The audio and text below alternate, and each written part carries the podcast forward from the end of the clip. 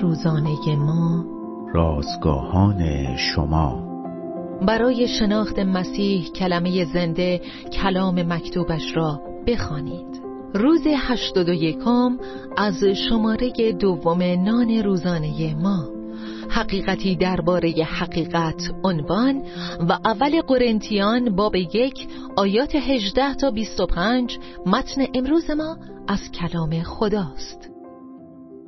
وقتی دانشگاه هاروارد تأسیس شد شعارش این بود. حقیقتی برای مسیح و کلیسا. نماد دانشگاه سه کتاب بود که یکی به نشانه محدودیت دانش بشری واژگون شده بود ولی در دهه های اخیر به نشانه ظرفیت نامحدود علم بشری دوباره راستقامت ایستاده و شعارش به حقیقتی درباره حقیقت تغییر نام داده است. دانش و آموختن آن عملی قابل تقدیر است ولی همین کار ممکن است باعث غرور شود و نپذیرد که ما در درک انسانی خود محدود و ناچیز هستیم و بدین ترتیب حقیقت کلام خدا نادیده گرفته می شود. قرنها پیش پادشاه خردمندی گفته است ترس یهوه آغاز علم است. ما باید بدانیم که خدا و حقیقت چه رابطه ای دارند.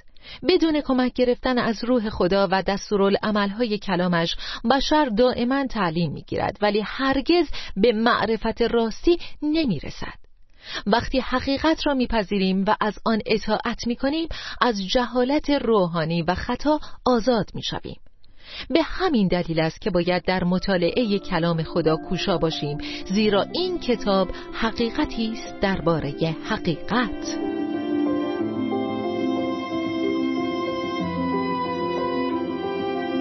کلیه حقوق متن این اثر متعلق به انتشارات جهان ادبیات مسیحی است.